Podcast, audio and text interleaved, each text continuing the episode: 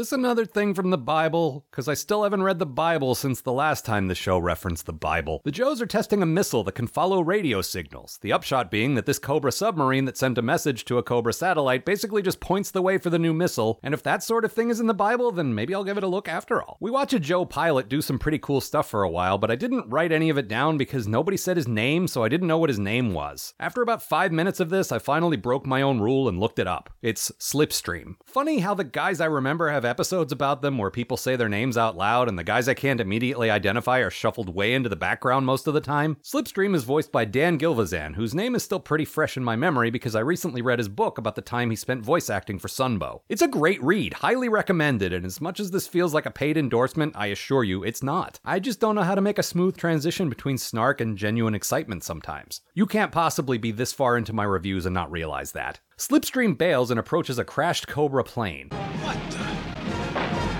Weren't expecting a female Stratoviper, G.I. Joe? Honestly, I've been pretty impressed by how the show has managed to work a bunch of female voices in as incidental Cobras throughout this entire season. It's a pretty well established thing by this point. So I get what they were going for, but it kind of comes off like that time Lisa Simpson said, That's right, a girl is playing football, and then three other girls were already on the team and it completely deflated her moment. The two of them are stranded here, and I just realized why they went with that particular title.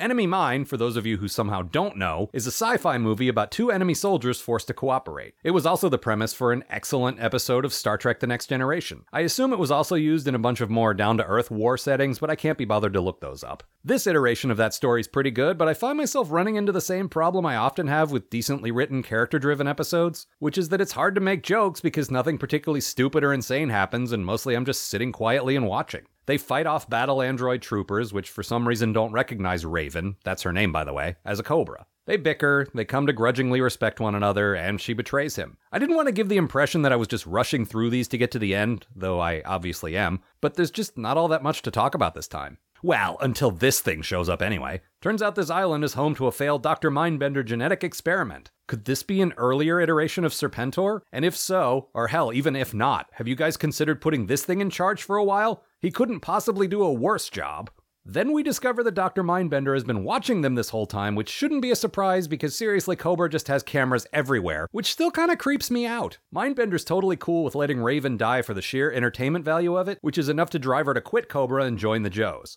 Well, I look forward to seeing this new character on the team in the forthcoming one episode.